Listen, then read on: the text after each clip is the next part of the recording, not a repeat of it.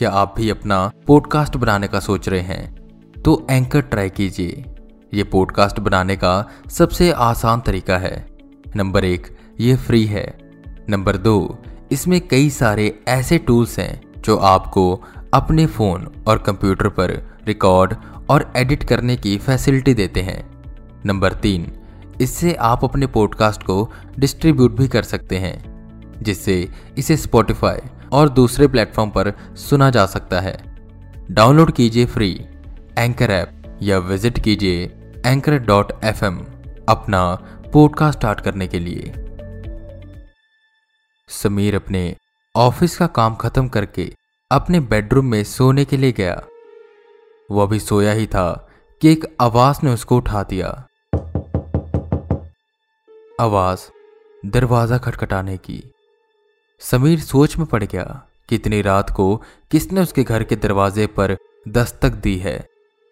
वो डरते डरते दरवाजे के पास गया पीपोल से बाहर देखा, पर बाहर कोई नहीं था। दरवाज़ा खोलकर उसने बाहर झांका इधर उधर देखा, पर वहाँ कोई नहीं था। बस उसे सिगरेट की बदबू आ रही थी, जिससे उसे यकीन हो गया कि यहाँ कोई था। पर अब चला गया।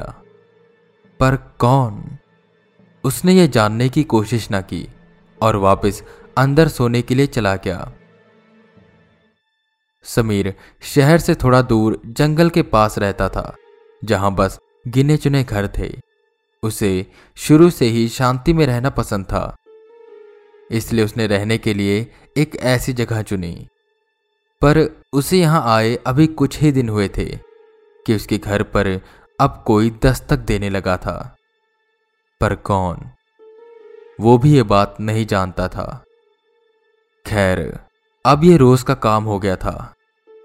रात को जैसे ही वो सोने जाता, उसके घर का कोई दरवाज़ा खटखटाता और बाहर निकलने पर वहाँ कोई न होता, सिवाय सिगरेट की बदबू के। उसने सोचा वो पुलिस में कंप्लेंट करे पर दूसरे पल उसने ये सोचा कि शायद कोई उसके साथ मज़ाक कर रहा है। कुछ दिन बीते, एक शाम वो अपने घर में वापस आया। तो जैसे ही उसने अपने घर का गेट खोला, सिगरेट के आधे जले टुकड़े ज़मीन पर पड़े थे। उसने दरवाज़ा खोला और घर के अंदर दाखिल हुआ। तो सिगरेट की बदबू चारों तरफ़ छाई हुई थी। ये कोई वहम नहीं था। उसे सच में सिगरेट की बदबू आ रही थी। दरवाजे के पास पड़ा डंडा उसने उठाया और पूरे घर को वो चेक करने लगा। उसे शक था कि यह ज़रूर कोई चोर है, पर उसने पूरे घर की तलाशी ली।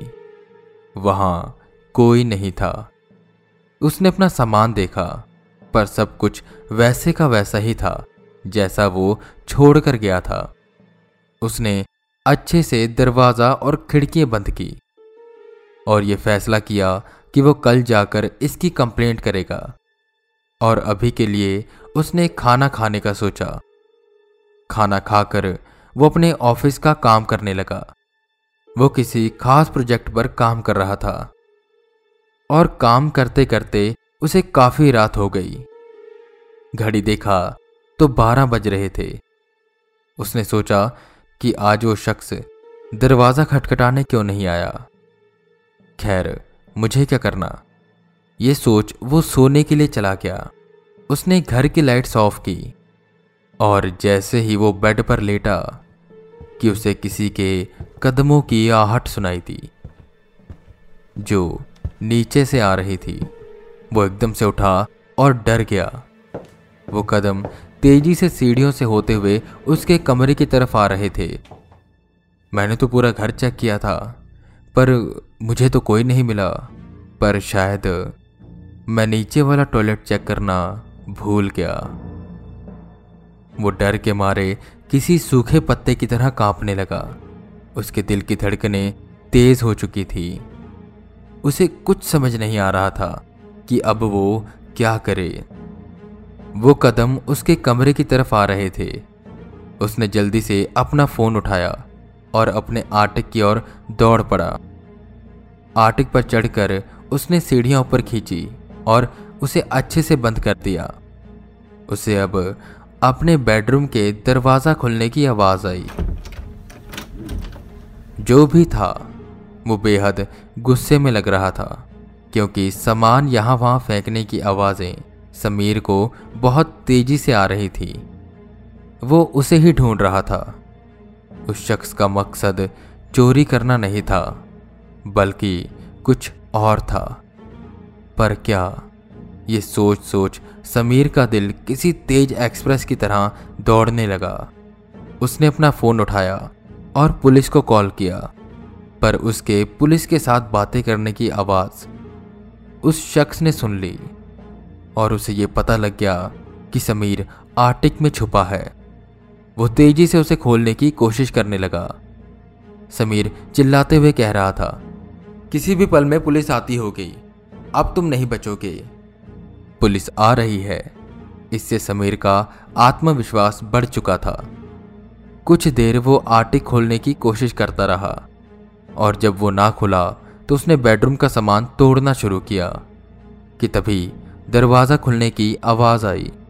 शायद पुलिस आ चुकी थी। वो शख्स वहाँ से भागा। थोड़ी देर चुप भी रही कि फिर आर्टिक का दरवाज़ा किसी ने खटखटाया। डरो मत, हम पुलिस से हैं। एक भारी आवाज़ समीर के कानों पर पड़ी। उसने वो आर्टिक खोला तो सामने चार पुलिस वाले खड़े थे। वो उसे बाहर लेकर जाते हैं। समीर उन्हें सारी बात बताता है।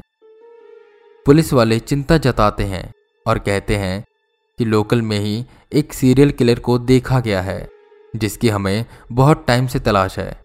तो शायद जो आपके घर में घुसा था, वो वही था। ये सुन समीर का दिल थम सा गया। उसने सोचा कि अगर वो बाथरूम उसने खोल लिया होता तो उसके साथ क्या होता? अगले ही दिन समीर ने सीसीटीवी कैमरा लगवाए और घर की सिक्योरिटी को अपग्रेड किया, क्योंकि एक डर उसके अंदर बैठ चुका था। जो भी उस रात हुआ, समीर उसे चाहकर भी भुला नहीं पा रहा था। आई होप आपको ये कहानी पसंद आई होगी, और अगर आपको ये कहानी पसंद आई है तो इसे अपने दोस्तों के साथ शेयर करें, हॉरर टेप को फॉलो करें। और अगर आप इसे स्पॉटिफाई पर सुन रहे हैं तो प्लीज़ मेरे शो को रेटिंग्स दें। मैं वी के रावत, फिर मिलूँगा आपको एक नई कहानी के साथ। तब तक के लिए बने रहें हमारे साथ और सुनते रहें हॉरर टेप